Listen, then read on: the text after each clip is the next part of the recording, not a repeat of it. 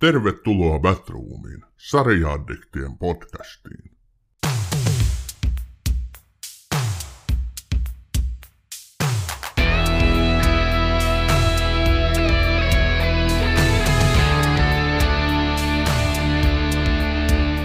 Tervetuloa Batroomiin, hyvät kuulijat.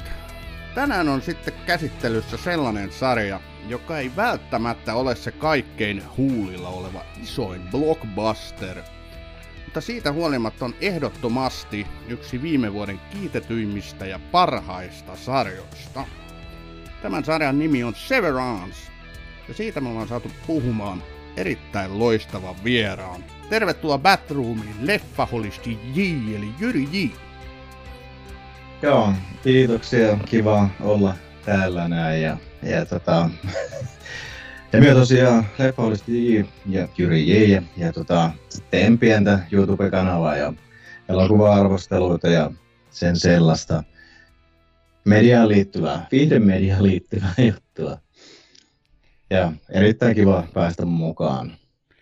Tosi kiva, kun pääsit mukaan puhumaan näin hyvästä sarjasta. Itse asiassa se tuli mieleen pyytää sua saman tien, kun sä lähit meille tuossa viime vuoden viimeisessä jaksossa, mikä käsitteli viime vuoden parhaita sarjoja, niin lähetit ääniviesti, missä mainitsit, että sun mielestä viime vuoden paras sarja oli juuri Severance. Kyllä. Joo. Kyllä, se, se oli ensimmäinen, ensimmäinen valinta, mikä tuli itsellä mieleen siinä, niin kun pyysit laittamaan meitä sinne, niin MP3, niin se, se oli ihan top ykkönen. Ei tarvinnut kauaa miettiä. Ei, ei tarvinnut miettiä. Just niin. No ei meidänkään tarvinnut kauaa miettiä, että siinä on loistava vieras sitten puhumaan tästä sarjasta. Ei tota, mennä kuitenkaan sarjan kimppuun vielä, vaan lausutaan, että tervetuloa Batroomiin myös vakiovieras Ossi Rajala. Mitäs kuuluu? Terve, terve Sami. Pitäisikö meidän alkaa tähän alkuun, niin aina, aina kun me esitellään toisiamme näihin jaksoihin, mikä on tietysti ihan asiallista, niin vetää aina semmoinen niin tittelilista silleen, että vakiovieras tuottaja, roskien viejä, auton kuljettaja, tämän tyylinen niin kuin, esittely aina Niin. siihen. Mä, mä luen noin kaikki ammatit kyllä itselleni tällä hetkellä, tai tittelit varsin vahvasti. Tota, sä kehuit tuossa Ossi, että sulla on ollut tänään aika railakas päivä, oot saanut muun muassa puhua kieliä, niin toivottavasti tässä jaksossa nyt se sun energiataso sitten välittyy kuulijoille. Sitähän me aina, aina toivomme, että tuota vireystila olisi kunnossa. Se ei ole aina, se, on palvelulupaus, johon pyritään, mutta se ei aina toteudu, mutta yritetään, yritetään. Yritetään. Joo. Okei, tota, ennen kuin me lähdetään rokkaamaan, eli puhumaan varsinaisesta aiheesta, niin tota, mehän kellotaan tässä nyt Batroomin tuttuun tapaan muutama TV-sarja maailman uutinen. Tota, ensimmäinen uutinen kuuluu näin, että juuri pari päivää sitten odotettuun kolmanteen kauteensa startannut The Mandalorian saa tuntuvasti jatkoa. Sarjan luoja Jon Favreau on nimittäin paljastanut, että sarja on suunnitteilla jopa seitsemän kautta. Favreau itse on kirjoittanut jo valmiiksi neljännen kauden, mutta sarjan lopetuksesta hänellä ei ole suunnitelmaa. Batroomissakin käsitelty Mandalorian on Disney Plus suoratoistopalvelun kultakimpale ja yksi eniten kehuja saaneista Star Wars Imperiumin tuotoksista. Kaikki eivät tosin ole Favreun ilmoituksesta iloisia. Muun muassa Tähtien sota, episodi 1 Pimeä uhka elokuvasta tuttu näyttelijä Liam Neeson ei pidä Star Wars-sisällön määrästä. Mysteeri ja taika on kadonnut Star Warsista jatkuvien uusien sarjojen ja kausien takia. Sen kertoi alun perin episodilehti. Kysytäänpäs Jyri sulta, että mitäs pidät Mandalorianista? Se on siihen saakka, mitä me nyt katsonut sitä, me en ole ihan vielä katsonut loppuun saakka kakkoskautta, mutta se on ollut ihan erin, erinomaista kuitenkin siinä, että on ollut niin paljon kaikkea katsottavaa ja Star Warskin vaatii sen tietynlaisen öö, fiiliksen, että lähtee sinne, sinne avaruusseikkailuun. Niin. Mutta se on ollut todella hyvää. Ja tota, mutta seitsemän kautta kuulostaa aika, aika paljon tälleen, näin, niin kuin, että pysyykö se laatu siellä, pysyykö siellä sitten ne ideat ja juonet ja kaikki tällaiset näin niin kuin hyvänä. Että joku 4-5 voisi olla aika kova, mutta toisaalta tämä on ollut todella laadukasta Star Warsien parhaimmistoa, että jos ajatellaan nyt näitä kolme viimeistä elokuvaa, mitkä oli No, se 2015 se no, Force Awakens, vai mikä se nyt oli, niin se oli hyvä, mutta sit siitä meni sitten vähän alaspäin, mutta nyt nämä sarjat on ollut kuitenkin sitten sellaista kultaa oikeasti mun mielestä siinä mm. mielessä. Kyllä. Oletteko te kattonut jo sen ensimmäisen Mandalorian kolmannen kauden jakson? Sehän tuossa pari päivää sitten tuli, ensimmäinen kolmatta. En ole vielä ehtinyt. Ajattelin putkeen taas katella niitä tuossa tota, niin sanotusti jenkkityyliin bing watchata, eli katella peräkkäin niitä, mutta tota, Mandalorian on hyvä ja mua nauratti toi Le- Liam Neesoni kommentti, että se on taas jo, no ei sinne We are taken all. Niinpä. Onko hän sitten kateellinen, että jos ei ole itse sitten saanut omaa sarjaa sille omalle hahmolle? Että... Niin, aivan. Voi olla, että... Mikä se oli se Liam Neesonin hahmon nimi? Ki- Toi... ki- Kikon Jin. Kuikon Jin. Niin oli jo, kyllä. Näin no, sehän, se oli mun mielestä ihan viihdyttävä hahmo. Sehän oli tämän Iva McGregorin äh, tota, Jedi-opettaja. Sitähän Obi-Wanin Jedi-opettaja. Okei, mutta mennään seuraavaan uutiseen, eli tästä uutisesta on ollut jo pitkään huhuja, mutta virallista ilmoitusta, ilmoitusta on saatu odottaa todella kauan, mutta nyt vihdoinkin on vahvistettu, että Peacemaker saa jatkoa. Vaikka HBO Max kertoi noin vuosi sitten julkaistun sarjan saavan myös toisen kauden, niin fanit ovat olleet huolissaan sen kohtalosta. Syynä tähän on se, ettei John Ceenan tähdittämää supersankariryhmistelyä mainittu lainkaan James Gunnin ja Peter Safranin DC-universumin uusissa suunnitelmissa. Mutta nyt fanien huolin on reagoitu, kun Gunn kertoi Twitter-tilillään, ettei Peacemakerin toista kautta suinkaan ole peruttu. Se on vain siirtynyt toistaiseksi ilmoittamattomaan myöhempään ajankohtaan. Batroomissa tämä uutinen otettiin ilolla vastaan, koska Peacemaker kuuluu ehdottomasti odotetuimpien sarjojen joukkoon. Mites Jyri, kolahtaako Peacemaker? Kyllä, aivan helvetin lujaa. Ja tota, se sarjan intro, mie, Joo. niin kuin varmaan moni muukin, mie katsoin joka kerta sen, joka jaksosta se, melkein tuli opeteltua se tanssikin siinä. Mutta, mut siis se jatko, se jatko niin erittäin hyvin sitä Suicide Squad kakkosta. Ja oli lähes tulkoon melkein parempi kuin se itse elokuva. Ja, ja sitten Sena on oppinut näyttelee. Mm-hmm. Joo. Siis siitä, kun silloin kun se oli, oliko se Harlini 16 Rounds vai mikä se oliko se sellainen elokuva, niin siinä se oli aika huono silloin, että ja nyt sitten hyppää tähän nykyisyyteen, niin ihan eri, ihan eri äijä, ja sitten se on vielä hauska kaiken kyllä. lisäksi, todella hauska. Joo, kyllä.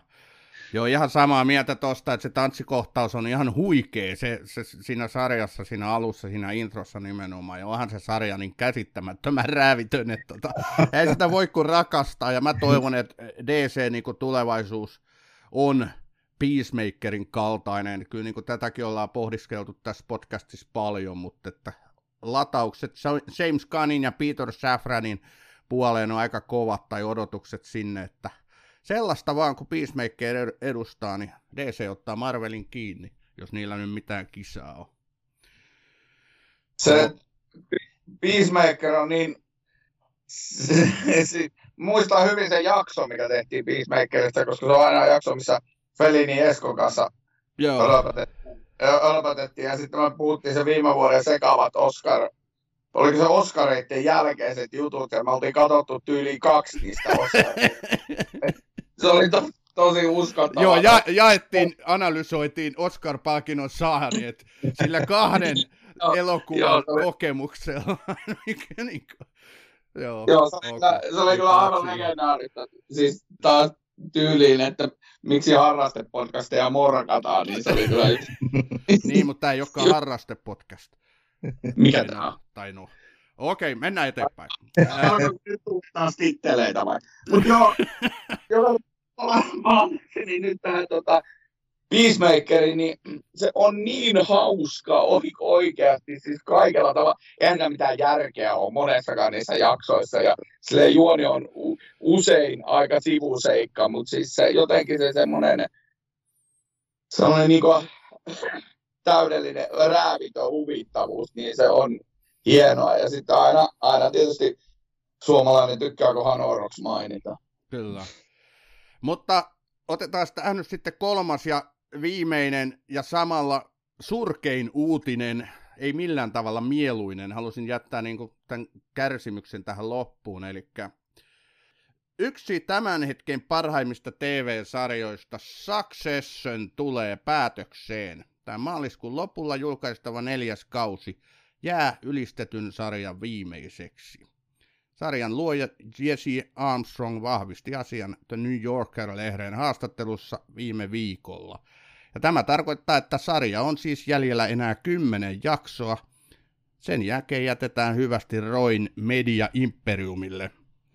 Tämä Successionin viimeinen eli neljäs kausi tulee HBO Maxiin kuluvan kuukauden eli maaliskuun 27. päivänä. Tämä uutinen on lainattu mm, episodilehden verkkosivuilta. Mutta täytyy sanoa, että omasta puolestani tämä uutinen järkytti, koska mä oon ehdottomasti Succession fani, ja tota, neljä kautta tuntuu kovin lyhyeltä. Mites tota, teillä, mites Jyri sulla, vaikuttaako tämä uutinen millään lailla? Tämä itselle on ihan itse asiassa täysin tuntematon sarja, että pitääkin ottaa tämä sitten haltuun, että hyvä vinkki. Että tästä IMDBstä katsoin just vähän se, että mutta onhan se kuitenkin silti aina harmi, että, mutta onko tässä sitten, että tämä sarja saa sitten ihan kunnollisen päätöksen, että ei jää kesken kuitenkaan. Niin, se, se jää nyt nähtäväksi.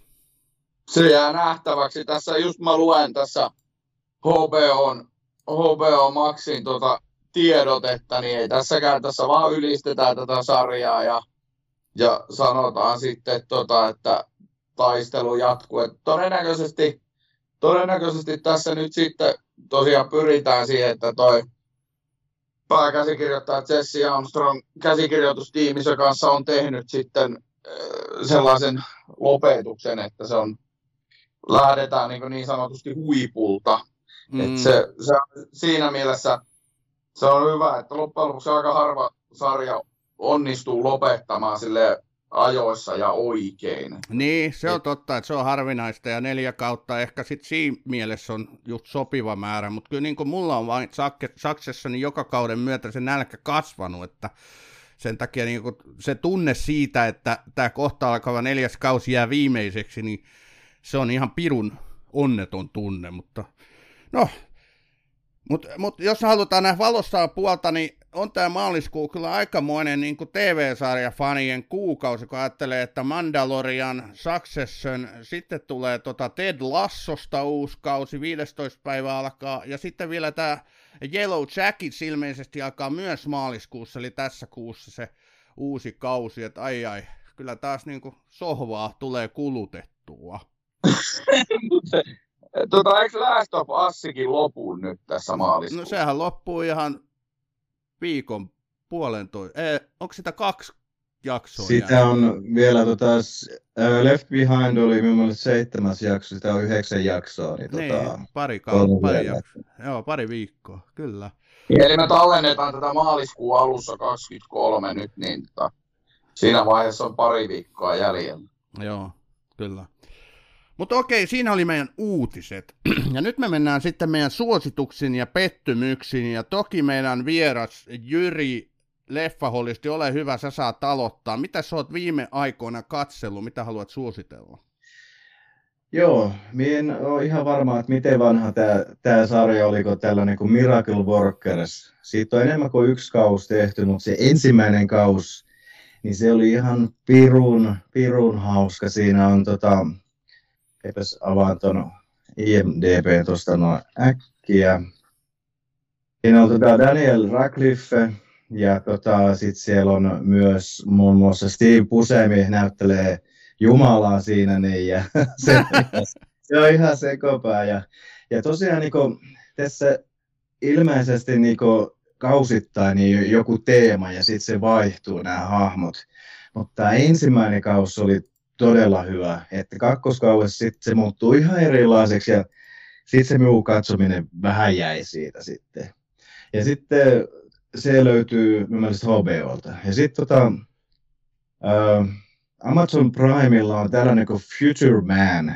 Sitä me muutama jakso katsonut ja se on aivan päätöntä komediaa. Siinä on aikamatkustusta ja kunnon kielenkäyttöä ja no, väkivaltaa vähän sen. Ja, no, vilkaskaa ihmeessä, jos sellainen hulluttelu maistuu, että siinä on Ehkä vähän lapsellistakin se huumori, mutta minulla nyt maistuu tuollaisetkin aika hyvin.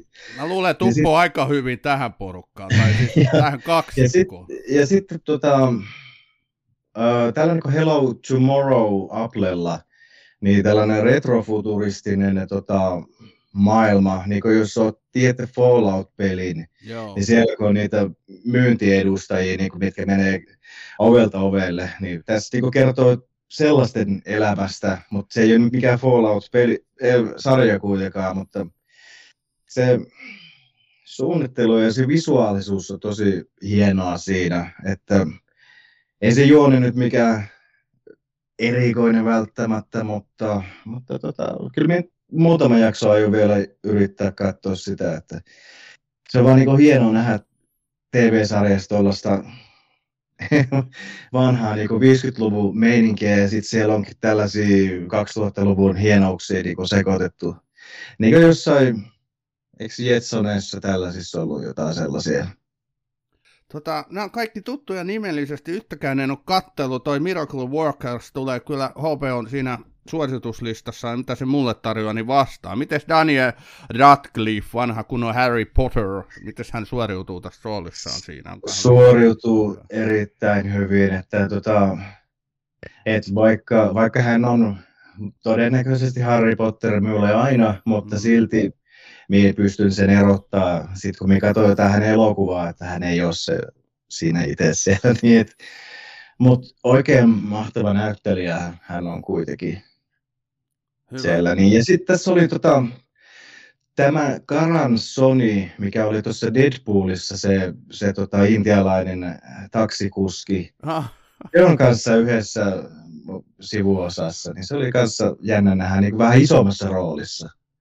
Siinä on myös yksi räävitön supersankari. Onneksi tulee Deadpool 3.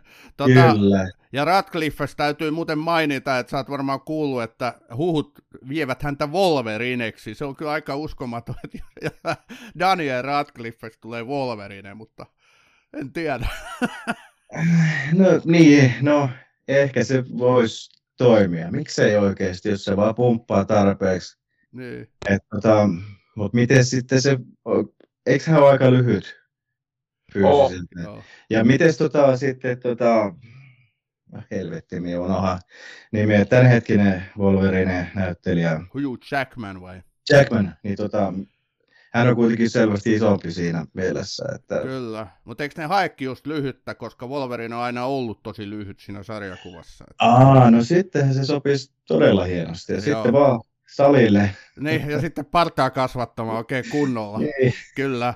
Mutta okei, okay, tämä Hello Tomorrow, mä en tiedä, mä en nyt saa päähän, niin jossain sitä kovasti just, jos niinku tota verrattiin johonkin toiseen vastaavaan sarjaan, mutta sanottiin, että se ei kuitenkaan ole ihan samalla tasolla. Eik, eihän sitä nyt vaan Severanssiin just sitten tarjota, ei, tai verrattu. Ei. Öö, näissä mun mielestä ei ole hirveästi mitään yhteistä niin. Tavallaan Severansessa on se siellä työpaikalla se, se ATK IT-laitteisto on sellaista vähän niin kuin ikuisuuden vanhaa, että se on ainut, mitä nyt voisi niin kuin ottaa niin kuin yhteiseksi asiaksi. Et tota, eihän tänne mitään hulluja ole saanut täällä näin, että päälle 6, 6,3 ja 1300 arviota. Et vastahan tämä on alkanut. Että, Aivan. et, uh, Mutta ihan, ihan laadukas kuitenkin, että Applella, siis minä olin yllättynyt, miten, miten laadukkaita ne kuitenkin ne sarjat ylipäätänsä, että vaikka ei se itse sarja olisi oma juttu välttämättä, niin sitten se tuotantoarvot on todella korkeat. Joo. Okei, kiitos näistä suosituksista. Mä en tiedä, onko Ossi vielä linjoilla johonkin hävis naama, vaikka tämä onkin podcast, niin me näemme sentään toistemme naaman. Mä voin jatkaa omilla suosituksilla, eli mä aloin katsoa tämmöistä sarjaa Seamorelta kuin From. Tämä on tota, tämmöinen erittäin mysteerinen kauhusarja, mitä pääosittaa Harold Perrineau, jonka ehkä tekin muistatte Oz, eli Kylmä rinki-sarjasta. Hän oli siinä se, se vanki, joka niin kuin toimi kertojana, kertoja äänenä ja muutenkin. Tämä on ollut erittäin hyvä, tämä From. Se kertoo sellaisesta perheestä, joka joutuu tämmöiseen niin kuin kylään, josta ei pääse pois. Päivisin kaikki on ihan ok, mutta öisin sinne kylään hyökkää tämmöiset ihmisen näköiset hirviöt, joita ei missään nimessä saa päästää näihin taloihin sisälle tai suojapaikkoihin, koska he pistävät niin kuin ihmisen kappaleiksi. Tässä on erittäin raakoja kohtauksia. Tämä ei ole kyllä todellakaan mikään lastensarja, mutta tässä on semmoinen todella mystinen, hyvä tunnelma päällä. Tässä on hyviä roolihahmoja. Se, että miten nämä yrittävät selviytyä tästä tilanteesta. Sinne on vuosien varrella sinne kylään tullut ihmisiä ympäri Yhdysvaltoja. Toiset on ollut jopa kymmeniä vuosia. Sitten alkaa pikkuhiljaa tapahtua ihan oudompia ja oudompia juttuja ja pyritään niin selvittämään, että, että mistä nämä kaikki ilmiöt ja muut johtuu. Että tämä niin Tämä ensimmäinen kausi mä vetäsin sen ihan hujauksessa. Se oli siis niin kiinnostava. Ja mä odotan todella, sen pitäisi sen toisen kauden tulla nyt ihan kohta puolen mun mielestä ihan parin kuukauden päästä. Et, et, tämä ei missään kohtaa, tämä eka kausi, tämä kymmenen jaksoa, niin tehnyt losteja, eli että olisi tullut semmoinen fiilis, että no niin, että nyt mennään ufoilun puolelle, että nyt ei enää kiinnosta, että nyt mentiin rajan yli, vaan tämä on niin aidosti tunnelmaltaan tosi pelottava ja sellainen ja se kannattelee tässä tunnelma. Onko kummallekaan teistä tuttu? From. Ei ole tuttu, mutta hyvin mielenkiintoinen ainakin tämän kuvauksen perusteella. Hauska, kun mainitsit Lostin, että hänet me parhaiten muistan varmaan Lostista kuitenkin siellä, kun sitä Volttia huuteli se kakkoskauan. niin. Oli kateissa siellä. Niin. joo, kyllä. mutta tota, joo, laitetaan sitä näin. Semorellakin taitaa vähän väliä olla noita ilmaisia kuukausia, niin sitä pitääkin kokeilla sieltä. Niin. Joo, se voi olla, että se oli Leffahullu Nikke, joka oli jossain listauksessa tästä maininnut, ja mä pistin sen mun watchlistille, ja sitten se pomppasi siellä Siimorella esiin, ja aloin sitten saman tien katsoa, koska kauhun ystävänä tämmöinen kiehtoo aina, eikä hyviä kauhusarjoja tai elokuvia todellakaan liikaa ole. Tämän sarjan luoja on tämmöinen John Griffin, joka ei ole kyllä mistään nimekkäästä teoksesta aiemmin tunnettu, että aika lailla mennään niin kuin hänen ensimmäisinä isoina projekteina. Sivumainintana tähän kun sanoit, että tykkäät näistä kaikista hyvistä sarjoista, niin katoitko Netflixin Archive 81-sarjan, mikä jäi yksikautiseksi, mutta se toimii yksikautisena myös? En ole kattonut, mulla se on kans roikkunut siellä Netflixin omalla listalla, mutta Sä Joo, minulla, minulla, se, minulla se meni tota ihan, katoin, katoin perjantaina muutama jakso ja sitten lauantaina katoin sit kaikki loput, että se oli, se oli niin hyvin koukuttavaa kuitenkin, että minulle se uppos hienosti ainakin. Ja siinä oli sellainen mystiikkaa paljon ja ei se välttämättä mitenkään pelottava ollut, mutta hyvät roolitukset ja mielenkiintoinen juoni ja tietysti aikamatkustus siellä, niin että aikamatkustus on minulle aika, aika tärkeä asia ja mielenkiintoinen. Hyvä. Okei, Ossi, mitä sä suosittelet? Vai onko pelkkiä no, pettymyksiä elämässä? ei, mä lähden yksityiselämään nyt analysoimaan tässä. Tota, niin, mutta, mutta siis toi, tota, ää, sarjasta puheen ollen, niin mulla on hyvin ää, nopea ja sille tavallaan aika monella tasolla lyhyt suositus. Primella tota, on ensinnäkin toi, toi Good Omens, jota, jota tota, sitä ei ole tehty toistaiseksi kuusi jaksoa. Se perustuu kirjaan ja siinä on siis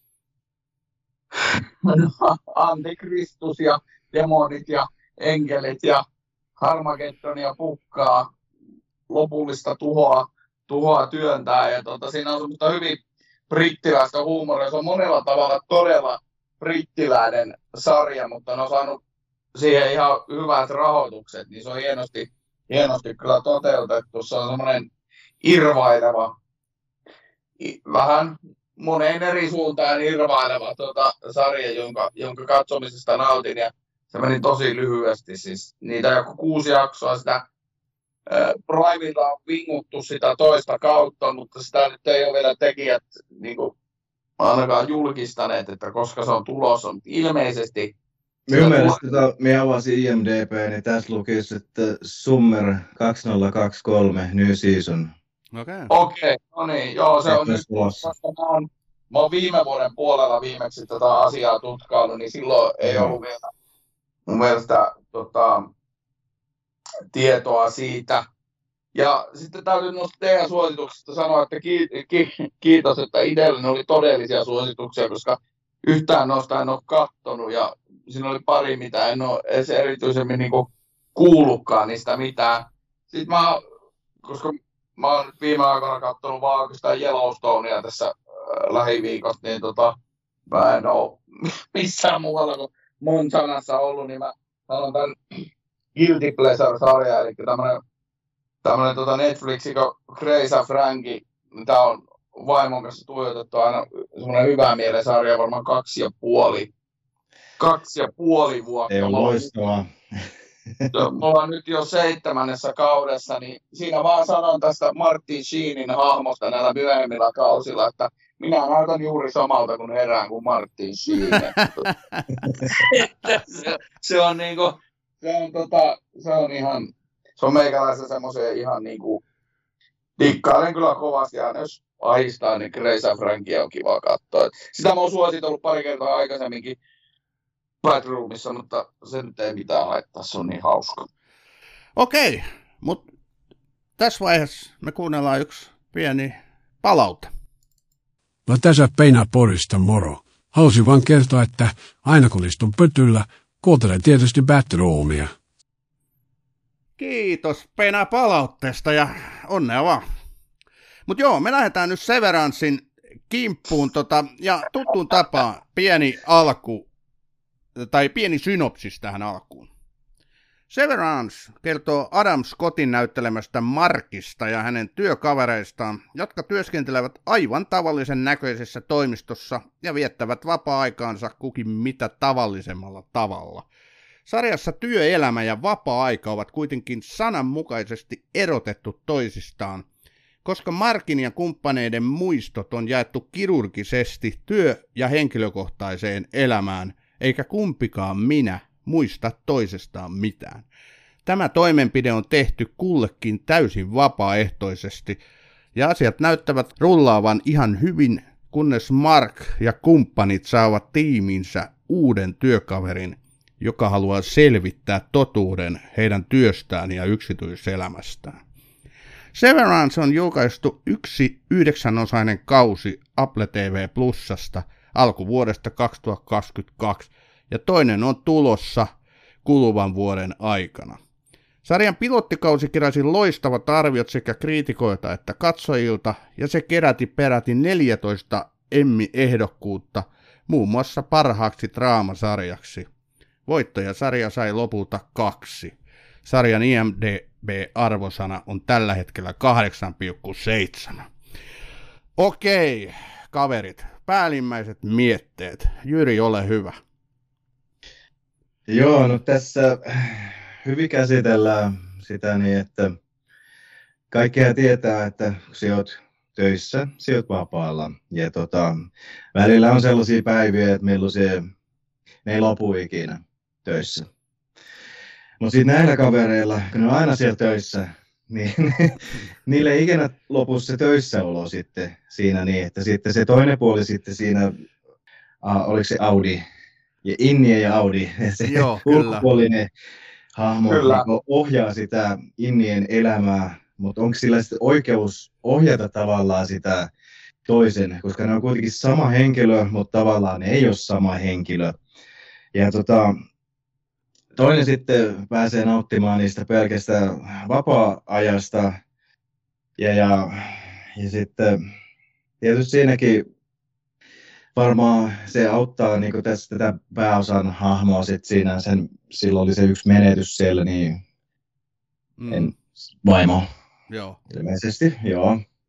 Ja, tota, ja sitten minulla on joku hyvä ajatus tässä, mutta se hävisi jotenkin mä voin jatkaa tosta, meinaa, tämähän on aivan nerokas tämä niin lähtöasetelma tässä sarjassa. Et en, mä en on, ei tule mieleen yhtään tällaista niin kuin, äh, skifi-tarinaa vastaavanlaisesti. Ehkä jossain on jotain, mutta ei ne ainakaan ole sitten jäänyt sillä tavalla mieleen niin kuin tämä Severance. Tämähän käsittelee nerokkaasti sitä, niin kuin jokaisen tavallaan työnantajan tai työntekijän unelma, että voi kun minä voisin erottautua tästä minästäni ja, ja tota, unohtaa nämä työpäivät, tai sitten taas toisinpäin, niin kuin työn, tai sitten työnantajat ajattelee, että voi kun voitaisiin erottaa toi työntekijä minä sillä tavalla, että hän olisi koko ajan niin tehokkaimmillaan tällä työpaikalla, eikä vapaa-aika häiritsisi häntä.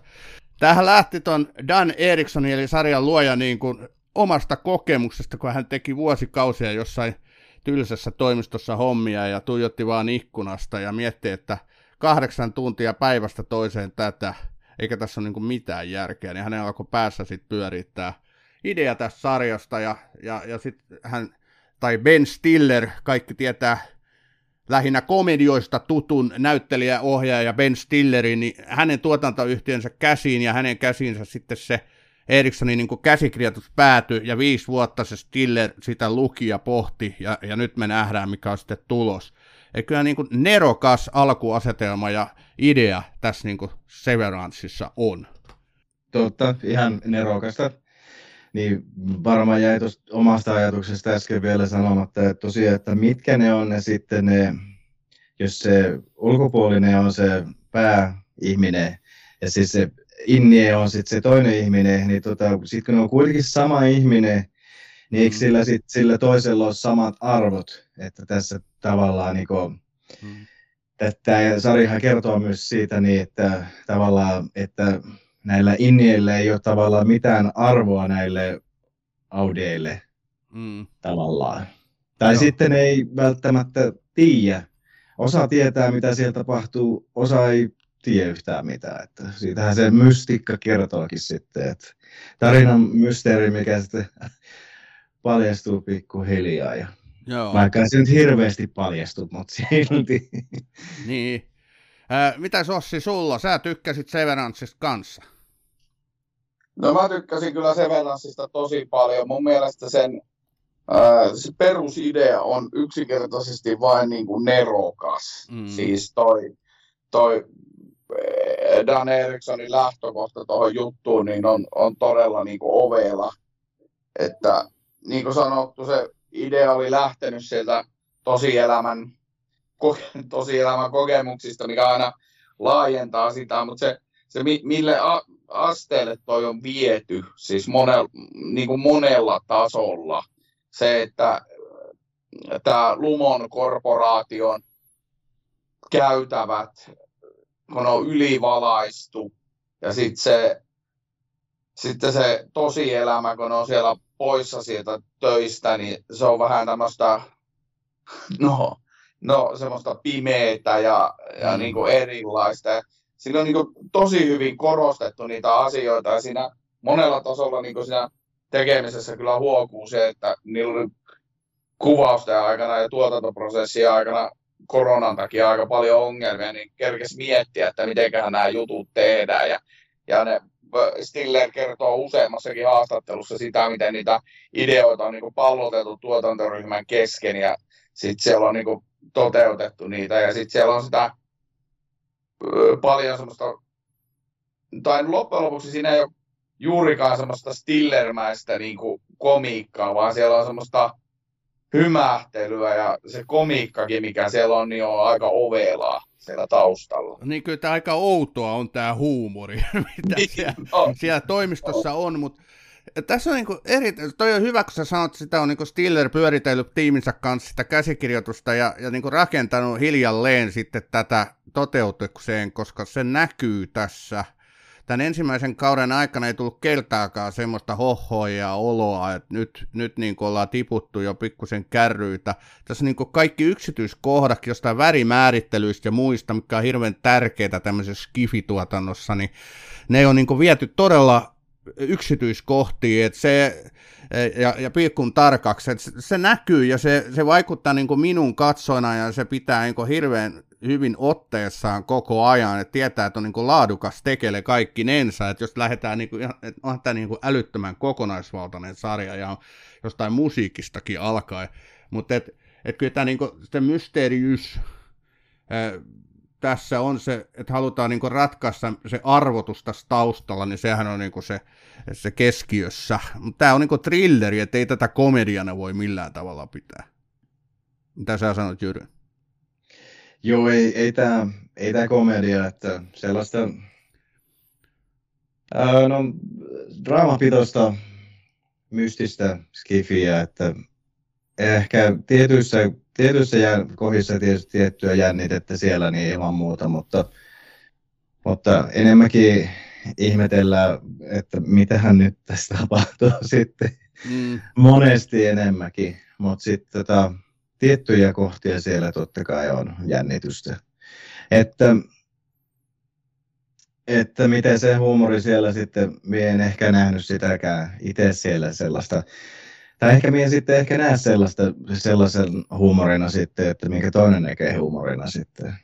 Mun mielestä se huumori oli ikään kuin kirjoitettu sisään niihin kohtauksiin siten, että eh, kun ajattelee, että miltä ne hahmot näyttää ja mitä ne tekee, ne tekee jollain kasari, niin. kasariaikaisilla tietokoneilla jotain ihme koodausta, mikä ei ihan selviä, että mitä siellä tapahtuu, ja sitten ne hihkuu, kun tota noin, ne saa jonkun palikan kohilleen. Ja, ja sitten kun juhlitaan siitä on aikaa, kun mä oon tämän kattonut, mutta siinähän juhlittiin jotakin ja tuotiin kakkua ja kaikkea, ja sitten oli niinku, tavallaan se on niinku, voisiko se on sellaista absurdia siinä, niinku siinä itse kohtauksessa, mitä ne tekee, niin siinä ei niinku, normaalille niin tällaisille meille audeille ei ole niin mitään järkeä. Sen takia se on niin se kyllä. juttu siellä. Ja minulle tuli siinä, kun varsinkin tuo tietotekniikka aina kiinnostaa tässä nämä tällainen estetiikka näissä, niin näissä tietokoneissa.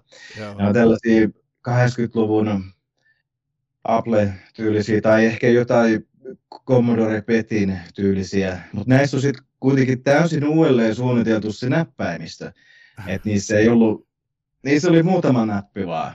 Joo. Et se oli ihan hienoa sellaista oivallusta ja siellähän ne teki jotain numerosarjoja, ne pyydysteli.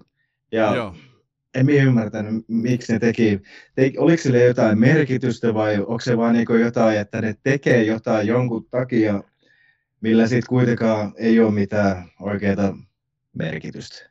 Niin se Markin, siis tämä Mark S, jota Adam Scott tässä näyttelee pääosa, niin hänen tehtävänsä on makrotiedon jalostus. Ja tehtävä on lajitella salattuja numeroita digitaalisiin lokeroihin osana tämän makrotietojen tarkentamista. tämä kuulostaa oikein vuosisada duunilta tämä homma. Ja siinä sarjan alussahan se saa ylennyksen siellä Lumonilla, ja näistä tulee makrotietojen jalostuksen osastopäällikkö. Että kyllä niin kuin, huhu, tuommoista duunia tekisi varmaan mielellään, ja sitten ei vielä niin kuin, eläisi tavallaan sitä vapaa-aikansa ollenkaan, koska ei tiedosta sitä. Että jee, jee, oikein lotto voitti tuommoinen duuni. Siis äh, siinä duunissa tosiaan, se kun välillä siellä on semmoisia pelottavia numeroita. Ja sitten ne kerää niitä numeroita niihin kansioihin ja tosiaan kasari, kasarityylisillä koneilla, joista puuttuu esknäppi näppäin. Niissä ei ole escape-näppäitä. Te olette hitsi liekö tuijottanut tosi tarkkaan niitä koneen No, näppäimistä. Ei, ei kyllä, mä- ja tää on tullut lukemalla ja haastattelujen kautta, mutta mut siis joka tapauksessa niin toi, toi tota, ää, se kun puhuttiin sitä huumorista, niin mulla esimerkiksi huumoria tuotti aivan valtavasti ne vuohet siellä yhdessä huoneessa. Ja, ja, ja sitten niin kuin, yleisesti en voi sille mitään, se ehkä johtuu tosiaan Big Lebowski-elokuvasta, mutta niin kuin, jotkut tietyt kohtaukset ja Turturron eleet on semmoisia, että se on Turturrolla, että mulla alkaa vaan jotenkin naurattaa se äijä. Se, se, mä en voi sille mitään. Siinä on jotain semmoista syvää inhimillisyyttä ja jotain semmoista, mikä niinku viihdyttää mua. Ei sille haahaa huutamalla, vaan sille tulee semmoinen niinku lämmin naurahdus. Tota, sä lähdit näihin hahmoihin, hyvä homma, lähdetään heihin sitten vähän syvemmälle, eli tosiaan pääosa tässä on se Mark S. Sitten tämän Markin tiimissähän on tosiaan tämä Irving, jota tosiaan mainittu John Turturro esittää. Turturro on kyllä yksi mun lemppareista, että aina kun hän mihin tahansa tulee, niin hän on jotenkin niin kuin semmoinen hyvän mielen näyttelijä. Tää, hänellä on taas tässä kerran sellainen rooli, että hän on niin persoonaltaan kaveri, jota ei voi olla niin kiinnostuneena tutkimatta. Et se jotenkin, hänestä välittyy semmoinen, semmoinen vähän huvittava olemus, mutta nyt kun puhutaan siis mystery thrilleri sarjasta, niin nyt hänestä löytyy myös tämän sarjan aikana mun mielestä ihan uusia puolia, vaikka siinä se perus Turturo onkin. Mitä mieltä sä Jyri tuosta John Turturosta olit? Tykkäsin tosi paljon, aina, aina tykännyt Turturossa, oli se minkälainen tahansa, mutta ehkä nämä Transformers-leffat laittoi sitä vähän hassuksen sen, sen tota, olemusta, mutta muuten kyllä yleensä olen tykännyt tosi paljon. Ja sitten muistaakseni, tota, katoinkohan minä tämän suunnilleen samoihin aikoihin tämän sarjan, mitä sitten Batmanin. Okay. Kun sitten Batmanissa niin. on siellä Carmino Falcone, Joo. Joo, Carmine, Falco on siellä, niin, niin ihan täysin erilaisia rooleja. Tässä on niin sympaattinen ja siis niin sydäminen kuitenkin tässä näin. Mm. Ainakin se Innie siellä niin ja Mm. jotenkin niin hellyttävä hahmo oikeasti. Että. Joo, ja hän tämmöisen lämpimän suhteen sitten tämän Christopher Walkenin näyttelemä Burtin kanssa. Se, miten tämä kaksi tämmöistä vanhaa herrasmiestä, siis todella pitkän linjan näyttelijää kohtaa myös tässä niin kuin sarjassa. Ja onhan sekin ihan todella kaunista, niin kuin, kauniisti kuvattu. Että kyllä niin kuin, tosi hyvää näyttelemistä. Tämä sarja on vahvojen näyttelijöiden varas siksikin, koska tämä ympäristöhän on tylsä toimisto suurimmaksi osaksi. Vihreät seinät, vaaleat, se, vihreävaaleat seinät ja muut. Tää niissä kaikissa kohtauksissa, niin näyttelijät, niiden pitää vetää parasta, että pitää niin kuin mukanaan tämä sarja. Et sen takiakin tähän on valittu tämmöisiä Walkenin kaltaisia kavereita. Walkenhan niin oli ehdokkaan sivuosasta emmystä niin kuin Turturokin. Et tota, kovia näyttelijöitä on. Sitten tässä on edelleen, jos näitä hahmoja jakseta, jatketaan, huudelkaa vaan muuten sieltä väliin, ennen kuin mä- painan tässä eteenpäin, niin tämä Brit Lowerin näyttelemä Heli R, joka tässä sitten kapinalliseksi tulee tähän tiimiin, alkaa sekoittaa sitä harmoniaa ja mysteeri alkaa rauttaa oveaan, niin hän näyttelee mun mielestä kanssa tosi hyvin. Mitä mieltä te? Mitä Ossi sanoo? Se oli äh, todella hyvä, hyvä rooli. Mä sanon tuosta Walkenista vaan, että ainakin eräiden juttujen haastattelujen perusteella, niin nimenomaan Turturro hommasi Walkenin siihen rooliin. kyllä. Ne on vanhoja Joo. kavereita ilmeisesti. Joo, soitti Friendille, että tuo ja Walken tuli oma tuttu tyylinsä tukka pystyssä sinne sitten hymyilemään, hy- hymyilemään Johnille. Mutta siis Brit Lower on kyllä loistava ja ymmärtääkseni hän ei ole paljon, paljon niin mitään isompaa tehnyt tässä Joo, kyllä. vai olenko, olenko tutkinut väärin, mutta joka tapauksessa niin sen rooli toimii todella hyvin ja sitten kun toihan on toi Stiller ohjannut pääasiassa nämä jaksot, niin tota, sitten on se irlantilaisohjaaja Lady, joka siinä on, on se toinen ohjaaja, niin niillä on jotenkin, öö, toki se on editointivaiheen juttu leikkaukseen ja sitten äänipuolen ja muun, mutta niillä on jotenkin todella niin kuin, intensiivinen se ohjaus. Esimerkiksi just nämä Turturro ja Vooke, niin ne, se tämmöinen niin lämmin romanssi, Joo. niin se jotenkin kuottaa tosi nätisti sillä niin kuin, että se idea jää epäselväksi, mutta sitten kuitenkin niin kuin, siinä ei ole mitään semmoista, että se olisi niin kuin teennäinen tai, tai muuten. Mm. Se, on, se on tosi hienosti tehty. Hyvää näyttelijätyötä. Se rouva muuten, minkä se toinen ohjaaja, mitä tätä sarjaa on ohjannut, niin mä etunimi edes yritä sanoa, mutta sukunimi on Mac Adley. Eli Rouva McArdle on Ben Stillerin ohella se ohjaaja näissä yhdeksässä jaksossa. Stiller itse ohjasi kuusi ja tämä Rouva loput. Tota, Stillerin piti ohjata vaan pari, mutta sitten hän kuitenkin vetikin ne kuusi. Ja loistavasti kummakin ovat ohjanneet tätä. Mennäänpä eteenpäin, niin toi, sit muita tämän Markin tiimin jäseniä hän on sitten Dylan, jota näyttelee Chuck Cherry, kattelin, että vähän siellä sun täällä on ollut pikkuis tai pienissä rooleissa, mutta ei mikään, mikään niin kuin mangeetti, kassamagneetti näyttelijänä oot kaveri ollut, mutta hyvä rooli vetää. Ja sitten, to, sitten on tämä, tota, onko se nyt sitten jonkin asteen pomo vai mikähän oli tämä Milkhi, jota tämä Tramel Tilman näyttelee, niin hän oli mun mielestä myös kauhean hauska. Hän halusi olla oikein kunnioitettava ja alaistensa helposti lähestyttävä pomo. Ah niin siis Miltsekkiä Joo. tarkoitat? Kyllä. Joo. Mutta eikö siitä Se... Miltsikistä sitten alkanut siinä sarjan tai kauden loppupuolella tulla vähän uusia piirteitä esiin? Et, kun hänkin joutui valitsemaan ikään kuin sitä linjaa, että lähdetäänkö sinne Helin matkaan selvittämään, mistä kaikesta ihmeellisyydestä tässä on kyse vai, vai jatketaanko sitä turvallista työskentelyä siellä Lumonissa täysin tiedostamatta ulkopuolisesta maailmasta. Eikö siinä on vähän tullut kipinä, ainakin viimeisessä jaksossa tuli muistaakseni.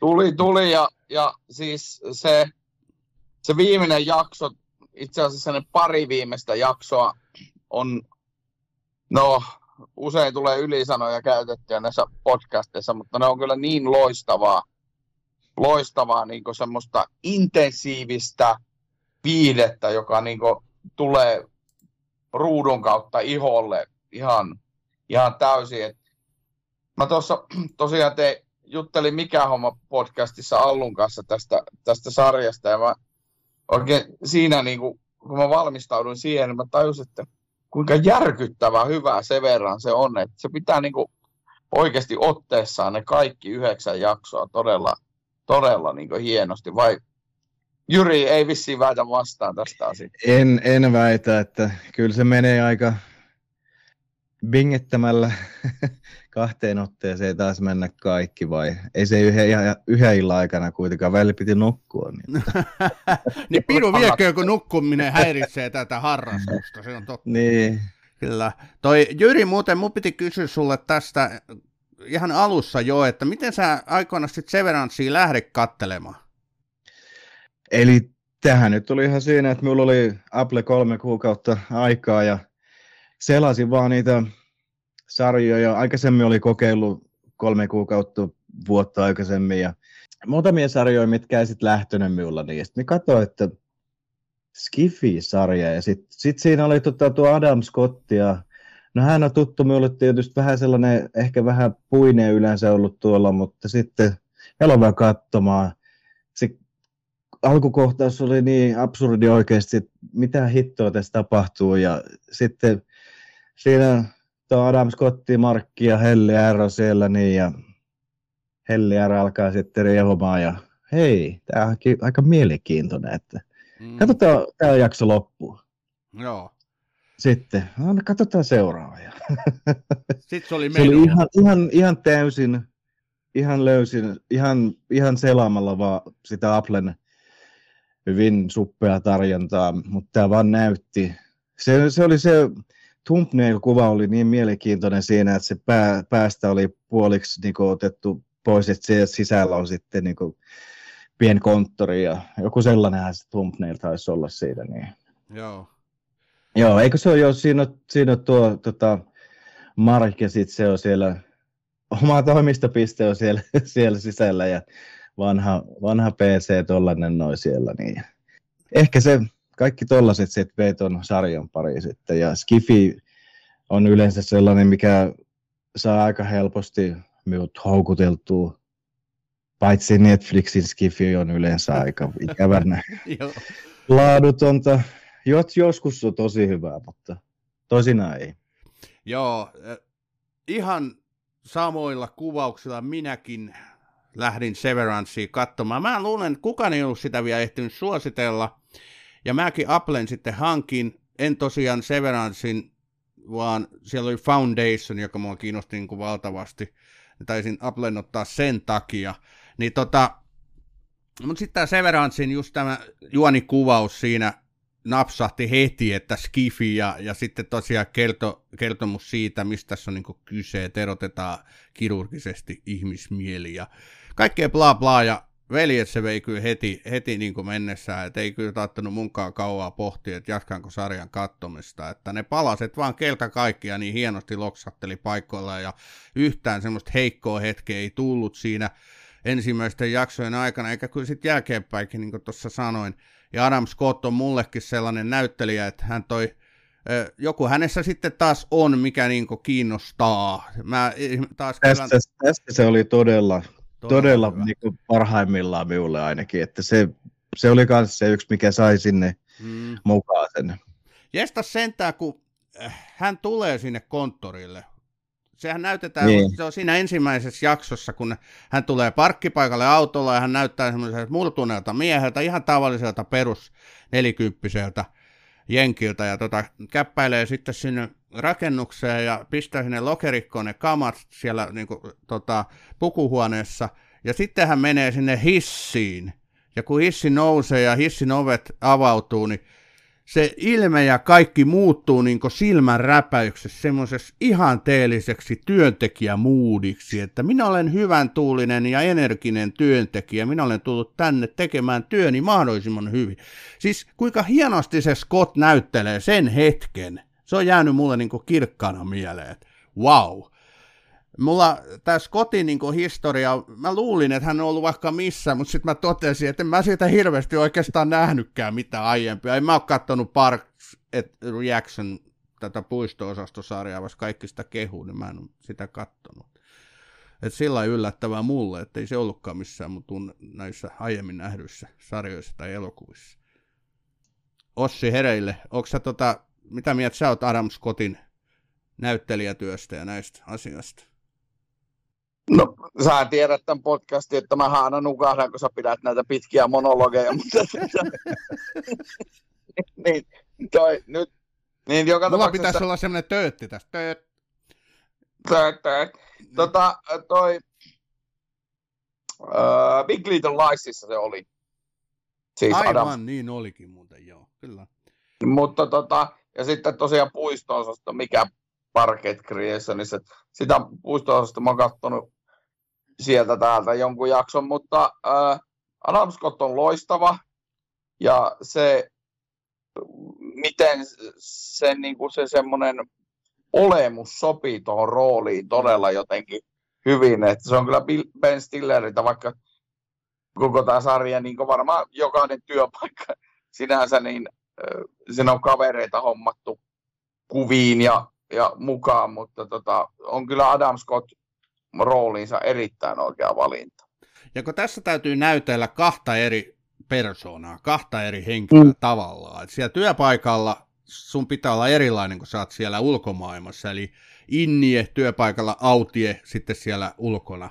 Ja, ja Scott niin hallitsee senkin loistavasti, niin nämä kaikki kyllä, ei siinä mitään, mutta Scottin rooli mulle niin parhaiten on tästä jäänyt mieleen, että ei ihme, että hän oli Emmy-ehdokkaana parhaan miespääosan draamasarjasta, mutta ei ollut, tota, ei sitten kuitenkaan voittanut. Mutta joka tapauksessa niin se Scottin olemus sitten taas, kuinka se lyyhistyy ja masentuu ja murehtii sitä vaimonsa kuolemaan siellä niin kuin vapaa-ajallaan siellä ulkomaailmassa, niin sehän näkyy hänestä kyllä myöskin tosi, tosi niin kuin osuvasti. Et hienosti tuo sitä tragediaa Scott siihen hahmoonsa.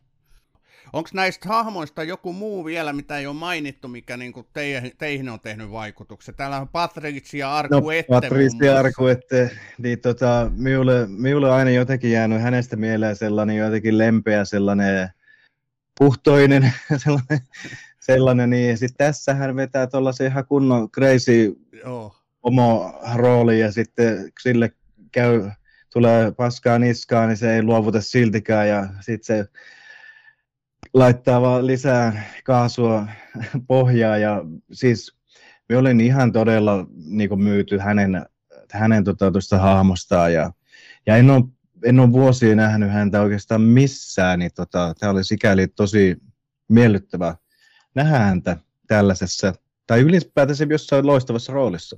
Joo. Ihan No sa- siis, samoin, että odota olisi sitä, alkuette on, se, mä oon kunnioittanut häntä ja, ja pidän hänestä näyttelijän tosissaan, mutta jotenkin ne roolit, mitä hän tuottaa, niin ne usein aika lailla ahdistavia. Et esimerkiksi se minisarja, mitä Ossi sä oot mainostanut ainakin 17 kertaa, mikä se on se HBO-minisarja, missä Arkuette näyttelee.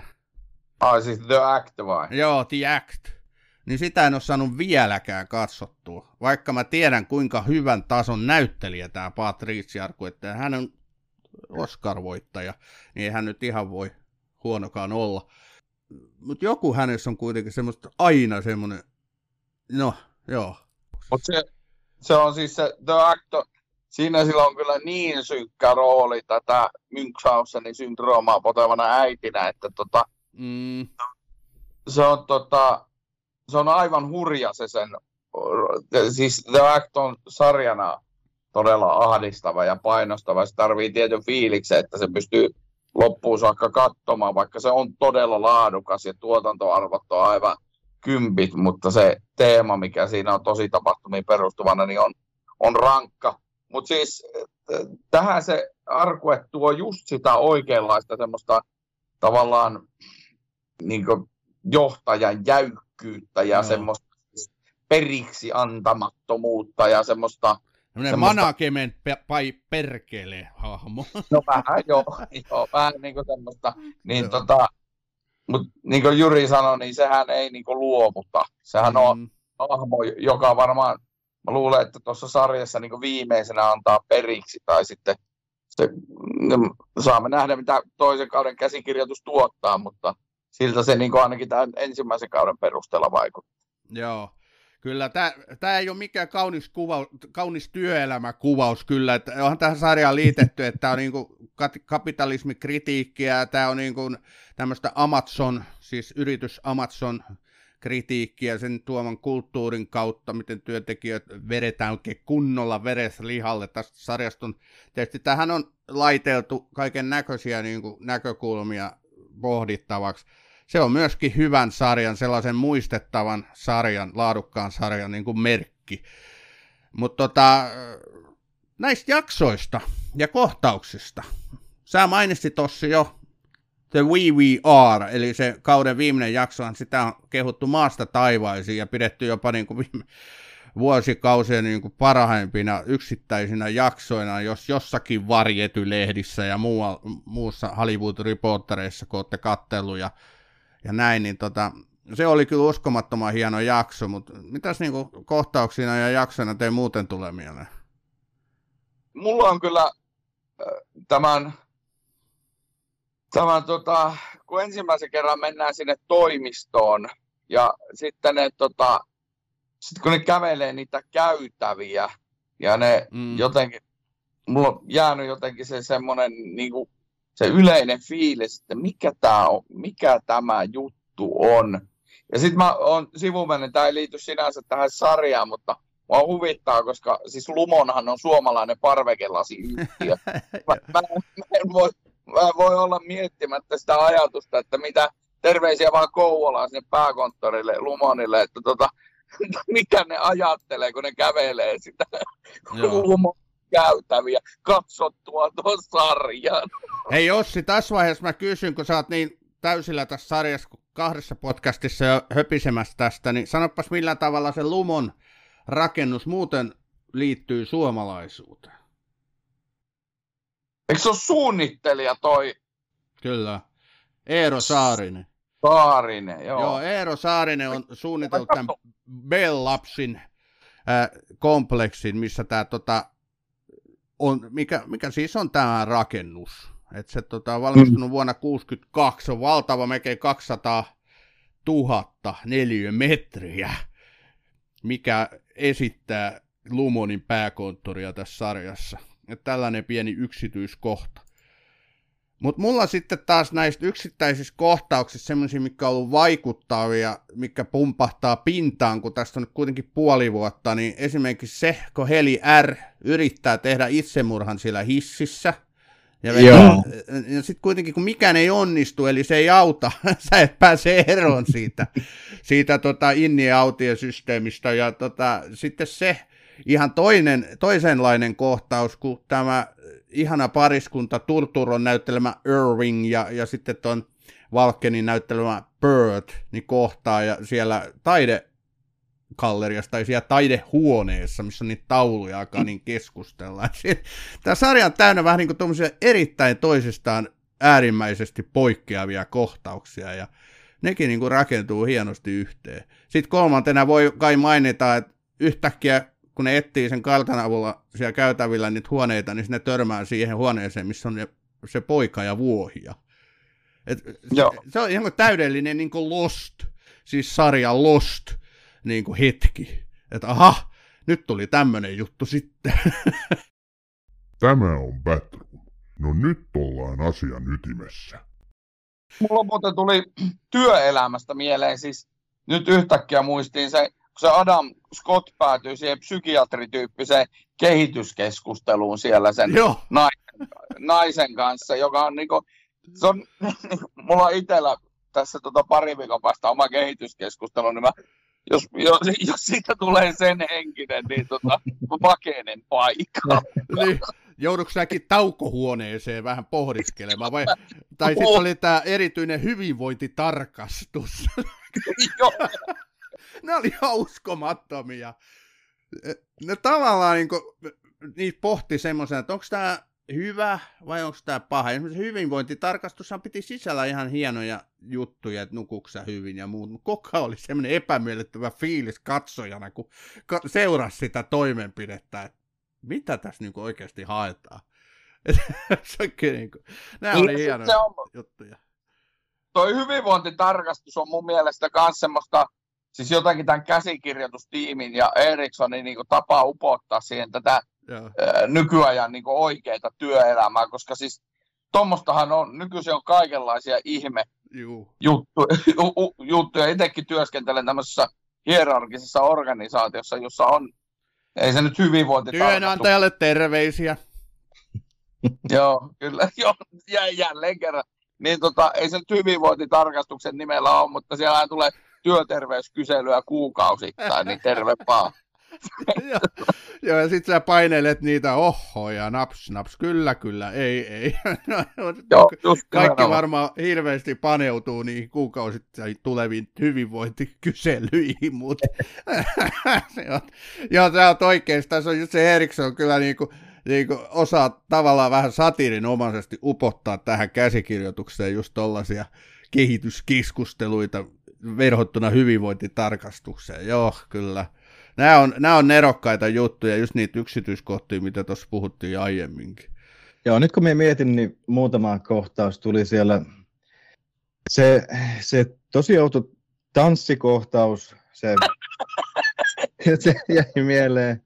Se ei kauan kestänyt siellä, niin, mutta se oli jotenkin ihan absurdia meininkiä siellä. Niin, ja sitten tota, Dylan, Dylan oli kummassakin. Sitten siinä viimeisessä jaksossa, mitä kaikkea siinä tapahtuukaan, jossain vaiheessa on sitten syömässä niitä vohveleita ja sitten siellä on se todella outo seksi show, vai mikä se oli, se seksikäs tanssi.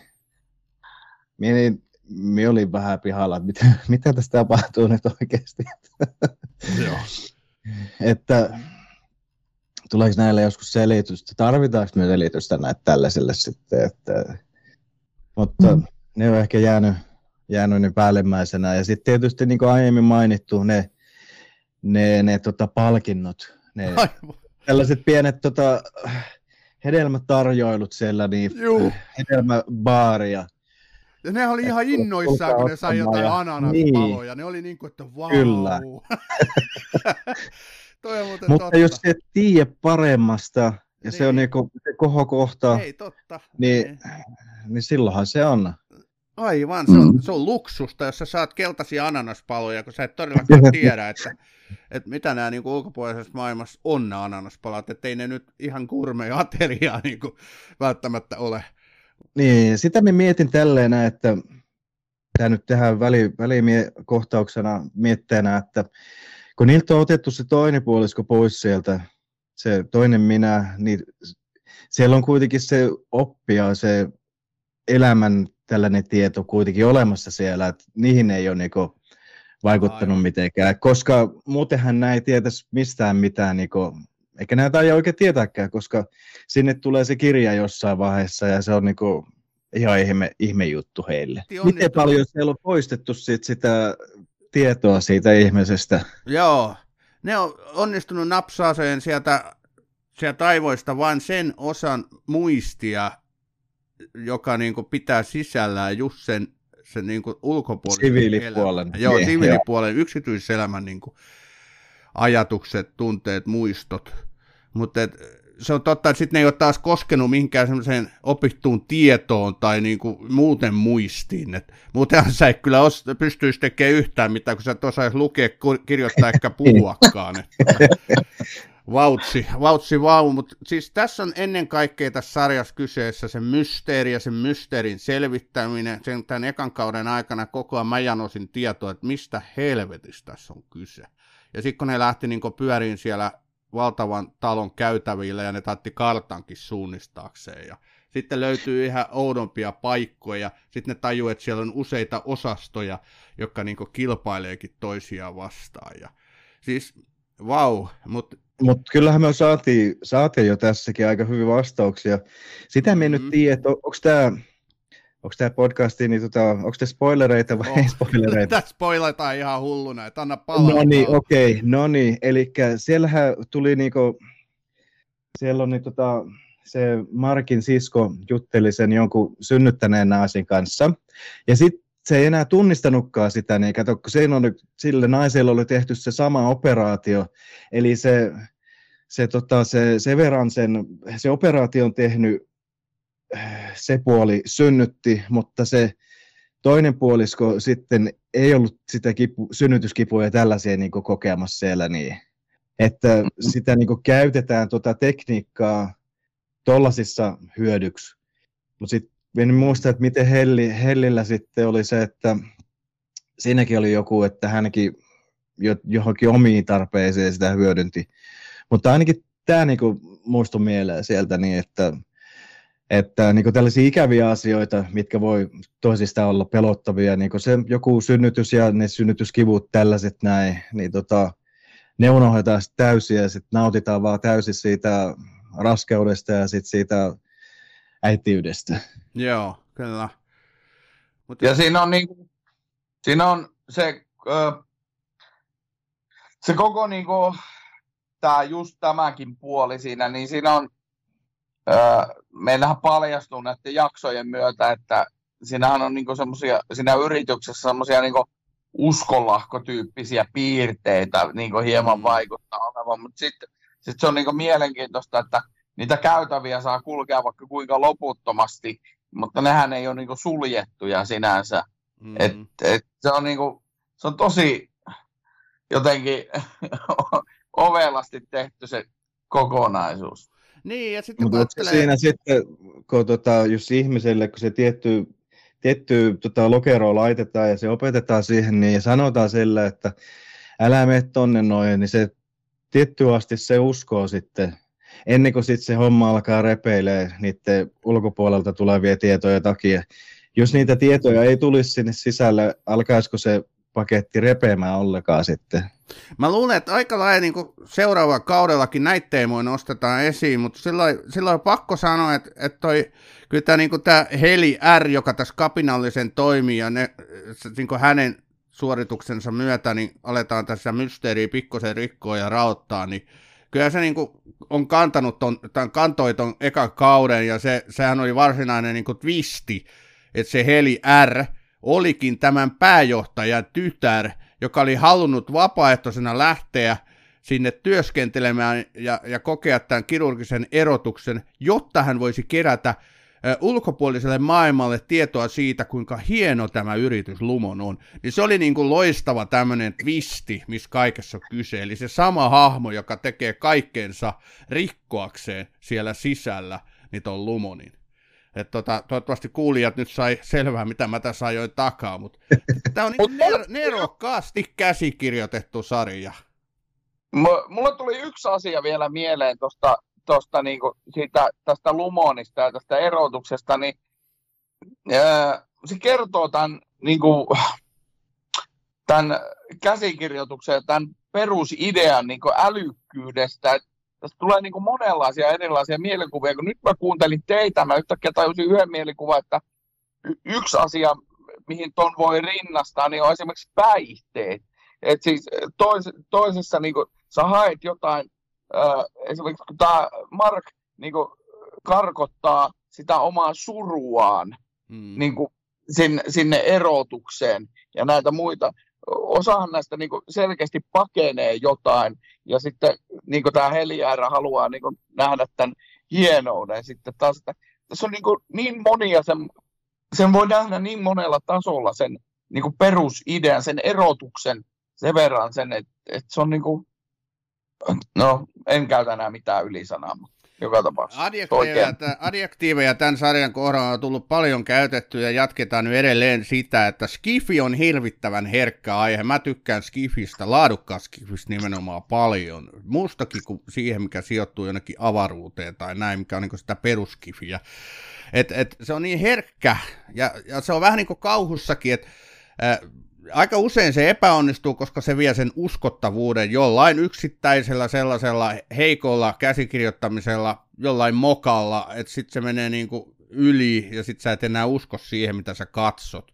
Mutta Severanceissa koko ajan sä tavallaan uskot ja olet mukana siinä, siinä tämän sarjan maailmassa ja sekin tekee tästä älyttömän hyvä. Mehän voitaisiin nyt jatkaa näistä yksittäisistä teemoista tässä maailman loppuun asti – ei valitettavasti ole siihen aikaa, mutta tota, kakkoskausi. Ai, niin, niin, tuleeko se niin nopeasti se maailmanloppu vai? Joo, tulee.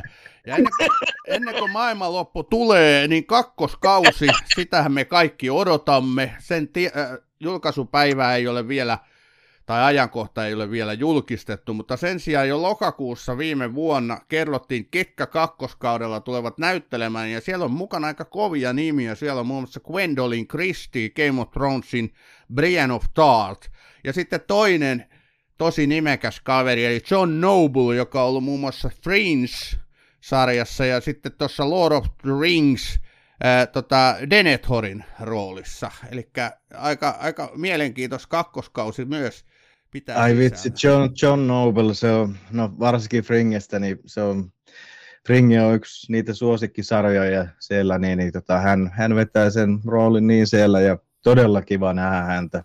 Joo. Kyllä. Taas kerran. Että... Ja me varmaan jokainen odottaa kyllä kakkoskautta, kun kuuta nousevaa. Niin, toistan tämän, koska tämä on ää, loistava äänisisältö, että John Nobelhan on jalomies. Mm. Onneksi näitä Ossin heittoja voi sitten editoida pois. Luoja kiitos, tämä ei ole suora lähetys.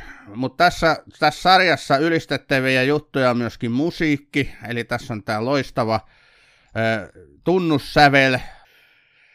Eli Theodore Shapiro, joka on säveltänyt tämän tunnusmelodian, sai, sai tota sitten emmyn tästä. Tämä on ihan kaamea jopa, tämmöinen pianoa hyödyntävä niin kuin melodia, jotenkin semmoinen niin kuin samalla surumielinen mut, ja ahdistava, mutta sitten kuitenkin, että sitä on vaan pakko kuulla. Ja sitten toinen, mistä tämä Emmyn sai, oli tämä psykedeellinen alkutekstianimaatio. Kieltämättä on kyllä aika hieno tämä tää, tota, animoitu intro tai tämä tässä. Et, tota, näitä teemoja tämän sarjan parissa kyllä riittäisi.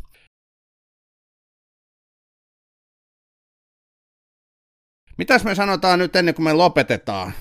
Muuta kuin se, että rakkaat Bathroomin kuulijat, katsokaa Severance, löytyy Apple TV Plusalta. Ja monessa paikassa saa kolme kuukautta ilmaiseksi. Ja varsinkin jos olette Giganttiklubissa, niin käykää katsoa sieltä. Saattaa löytyä Apple kolme kuukautta. Ja jos olet ostanut jotain Gigantista, niin tota, siellä saattaa olla sähköpostissa niin tota, koodi. Minulla on nimittäin varmaan kolme koodia ollut sellainen Gigantin kautta jo. Että me ovat tehnyt, me ovat tehnyt tota toisen käyttäjätunnuksen, koska siinä menee varmaan vuosi ennen kuin se nollautuu tavallaan se toinen. Niin sitten on vaan jatkanut katsomista, että... Tämä ei ollut maksettu mainos, rakkaan kuulija. Tämä on hyvä. Kannattaa kuunnella näitä podcasteja. Täällä voi oppia jotain, jostain jotain hyötyäkin. Niin. Toivottavasti kuka Gigatin pomo ei kuunnellut tätä juttua. ei, ei, ja nehän, eihän nyt giganttia oikeasti varmaan kiinnosta, että niillä on niitä koodeja, ja ne lähettää niitä tavaroiden niin, mukana, kun ne, joku ostaa jollain 50, niin siellä on varmaan jo koodi matkassa todennäköisesti. Kyllä. All right. Mutta hei, nyt me lopetetaan Severancein käsittely ja samalla Bathroomin jakso tähän. Tosi paljon kiitoksia kaikki, kun kuuntelitte tänne asti. Erikoiskiitos sinulle Jyri J. Leffaholisti, että tulit Bathroom podcastin vieraaksi. Kiitoksia. Tämä oli taas erittäin hauskaa. Että vielä, vielä vähän jännitti tälle toista kertaa olla mukana, mutta ei niin enää niin, niin paljon. Nyt ei sentään tärisytä yhtään. No niin. Okei. Okay. Ja kerro vielä, Tosi hei, oli. mistä niin. sut löytää? Eli YouTubesta löytää Leffa Holisti J, niin sieltä löytää kyllä. Ja Instagramista löytää kanssa samalla käyttäjän nimellä, että jos Google laittaa Leffa Holisti J, niin varmasti löytää oikeaan paikkaan. Loistavaa. Ja Batroomin löytää todellakin kaikista yleisistä podcast-palveluista, niin kuin olette varmaan huomanneet. Ja somestahan meidät löytää nyt pääosin varmaan eniten Instagramista. Jättäkää sinne kommentteja, mitä tykkäätte jaksosta, mitä tykkäätte Severanceissa, nappaako ollenkaan. Laitakaa myöskin meille toiveita, mistä te haluatte meidän höpisevän. Me palaamme taas asiaan mahdollisimman pian. Kiitos kaikille. Se on moro. Kiitos Jyri. Kiitos. Kiitos. ihmisiä. yes, kiitos.